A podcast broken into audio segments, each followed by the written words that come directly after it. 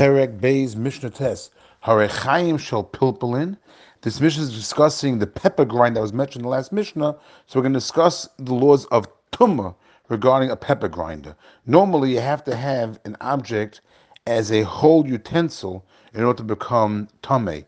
Yet, all three parts of the pepper grinder can independently independently become tamei. We'll see why now. Harechayim shel pilpulin, the pepper grinder that we mentioned, tmei mishum shlosha kalim.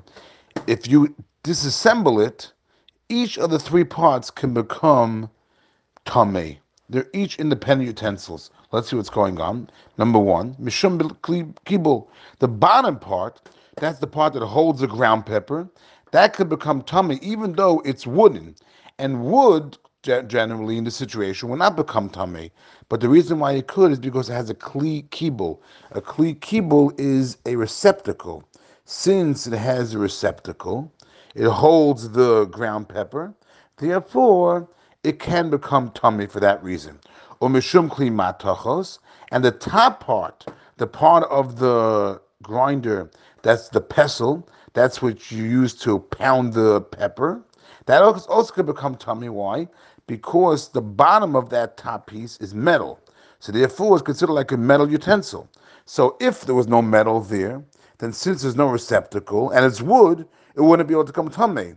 But since the bottom of it is plated with metal, so therefore it's considered like a metal utensil, which can become tamei even without a receptacle. Now we go now to the middle part, or mishum kli and the middle part, that's the mesh that's the part that sifts the ground peppers. That allows the powder to fall through it, and it keeps the larger parts of it, the larger bits, above it. That could become tamei too, kli chavara, because it's a sieve. And um, Rav explains that even though it's wooden and doesn't have a this mesh doesn't have a beis kibul, doesn't have receptacle, but anything that's like a mesh becomes tamei because it is uh, tamei on a rabbinical level because it resembles woven material, kli arug, and kli arug is biblically susceptible susceptible to tumah. Therefore, any of these three parts can become tamei independently.